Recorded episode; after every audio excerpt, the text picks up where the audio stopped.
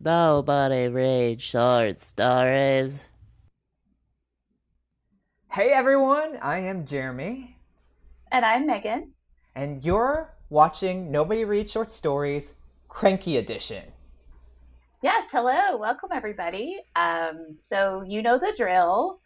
Before we get started, please go to our YouTube page and like and subscribe. If you would like to get notifications of us going live or when we have new episodes available, you can click the little bell beside the subscribe button and um, you can set your notifications to be alerted uh, whenever you like.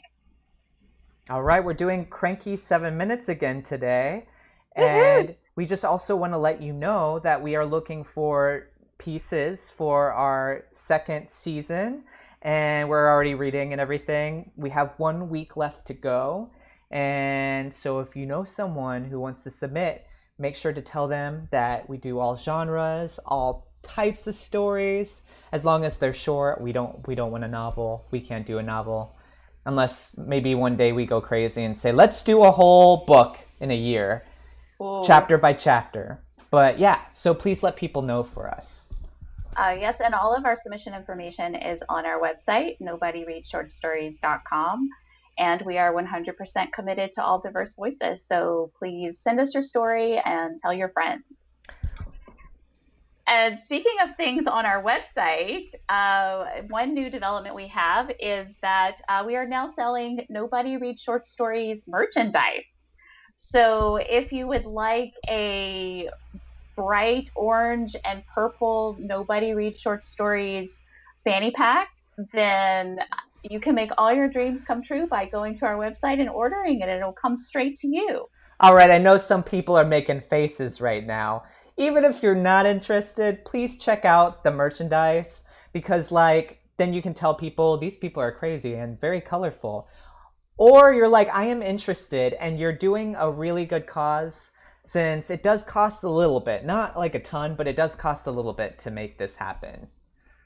Yes, and we want to um, update our technology for season two. So uh, we're just looking for ways that we can raise a little bit money, a little bit of money, while also bringing some bright uh, orange and purple joy to everyone uh, in the form of T-shirts and leggings and other cool things that you'll find on our website.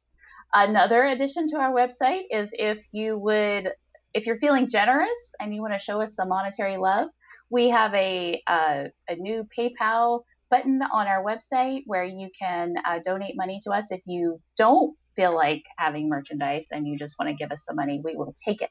Thank you for supporting the arts.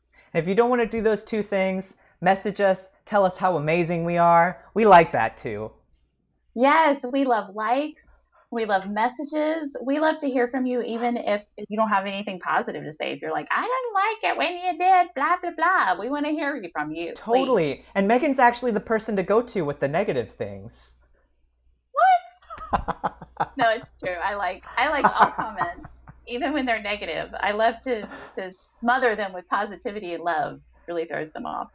Um, yeah, so I think we covered a lot of the things. So well, uh, also remind everybody, for those who are watching, that we are also an audio podcast, and you can find us on Spotify, iTunes, Apple Podcasts, and Stitcher.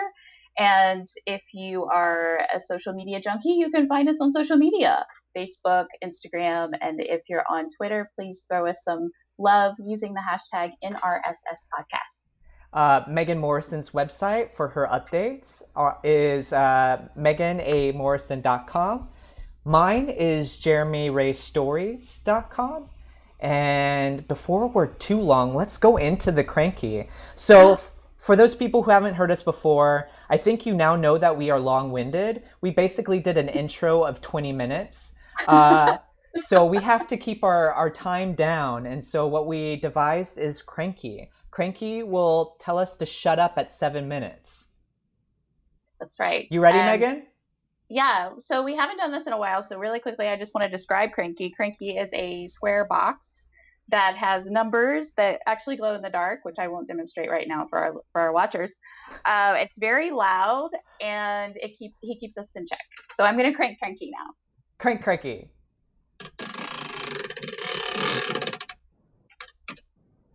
All right. So I'm going to go first because I am so excited about this book that I read this week. It's a book of short stories called How to Print. A, um, Megan, can you put it back up? Can you put Yes, it back second. up? One second. Um, by an author by the name of Souvankham Thammavongsa. I'm sorry that I'm mispronouncing her name. Um, but it's this beautiful book that's pink and it has a knife on the front and it just says how to pronounce knife. And the writer is originally from Laos and uh, immigrated as a baby to Canada and um, is originally a poet and now she's writing short stories or has been writing short stories for a long time. But each one of her stories are just these little gems. They're not very long. They're very beautifully written, has a very uh, sparse and emotional language, and it's all about um, the immigrant experience and about being different than the world that you're living in in some kind of way. And uh, the one thing that I really like about this story, these stories, is that she um, there's always enough room in these stories for you to sort of fill with your own experience. You know, like if you if the character in one of the stories is having an experience that you connect to, it's very easy to just sort of like put yourself in that in that situation. Um, she doesn't use a lot of extra words, uh, not a lot of extra plot points. You know, it's very it's very sparse. It's very witty. It's very funny. Um, I, I feel like I went through the whole emotional gamut when I read these short stories. Like I laughed and I cried. I felt heartbroken. Uh, I felt really moved. There was one story where I was shocked. Like I couldn't remember the last time that I was shocked by a story, and not because it was something like brazen or anything. It was just this surprise of the behavior of the character. I was like, oh my god, I can't believe she did that.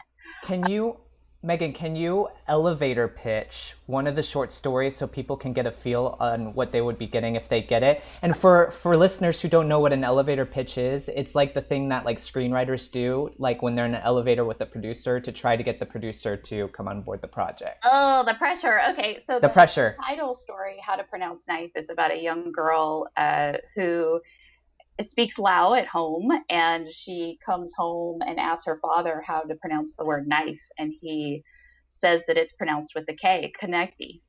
And um, so the the story is all about her kind of dealing with the fact, like learning that her father doesn't know everything, and that moment when you're a child and you learn that your superiors and your parents maybe don't know every single thing about every single thing um, and it's it's just so it's just so wonderful. Uh, so that's that's my pick. That's that's really funny. so go out so go out and read it. Uh, and the the fun thing about that story is that the way that they respond to that is not like oops we should have um, you know said it right. They're like oh, those english speakers don't know how to pronounce the word. There's a k in it and I loved that because, um, you know, I, I kind of grew up in an isolated environment and I was homeschooled. And then once I went out into the real world and started actually going to school with, with other people than my brother, um, there were certain things where I was like, why do they do that? Like, that's so weird. And then I would go home and I'd be like, no, the way we do it is right, even though, you know, the way we did it might have been a little weird to everybody else. So I really resonated with, uh, with that. I resonate with the word thing. Like, listen, I I read words and I understand them, but I always make up how to pronounce them. Like, uh, and my mom calls me out. You have called me out. my boyfriend has called me out and been like, "That's not how you pronounce it." And I'm like, in my head, I've been pronouncing it that way for. I'm not going to tell you how long because then you'll know my age. Yes. Um, my brother and I get into big fights about. I was so sure that of certain words in songs, like I was like, "This is how. This is what they're saying," and he'd be like, "Stop being an idiot. That's not what they're saying." And even years later, I like text him and be like, "Okay, you're right. I real I Yeah. I listened to that song today, and you're right. They were saying this." it's it's interesting. Um, so the, it, I I will say it took me a little bit longer to read this book than it would a novel because I feel like every single one of these stories I wanted to like sit with it after I read it and like Mm. really think about it. The worlds are very rich and very diverse, and so it's not a it's not a fast read. I would say give yourself time to really get into it.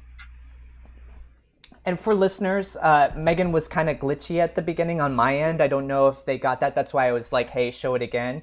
But Okay. we'll have it in the comments section too, so you can look up the book. So I am going to be reading uh, this book, Margaret Atwood, The Heart Goes Last. Um, I like Margaret Atwood a lot, so I am confident that I will like this book. Like even though I have not read the book, uh, I'm excited about it.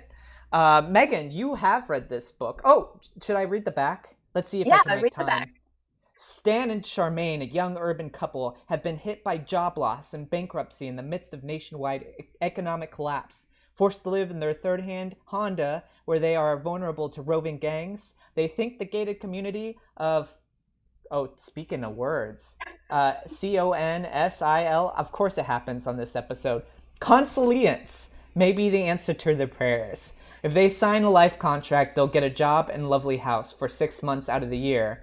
On alternating months, residents must leave their homes and serve as inmates in the, oh my goodness, positron prison system? At first, this seems worth it. They will have a roof over their heads and food on the table.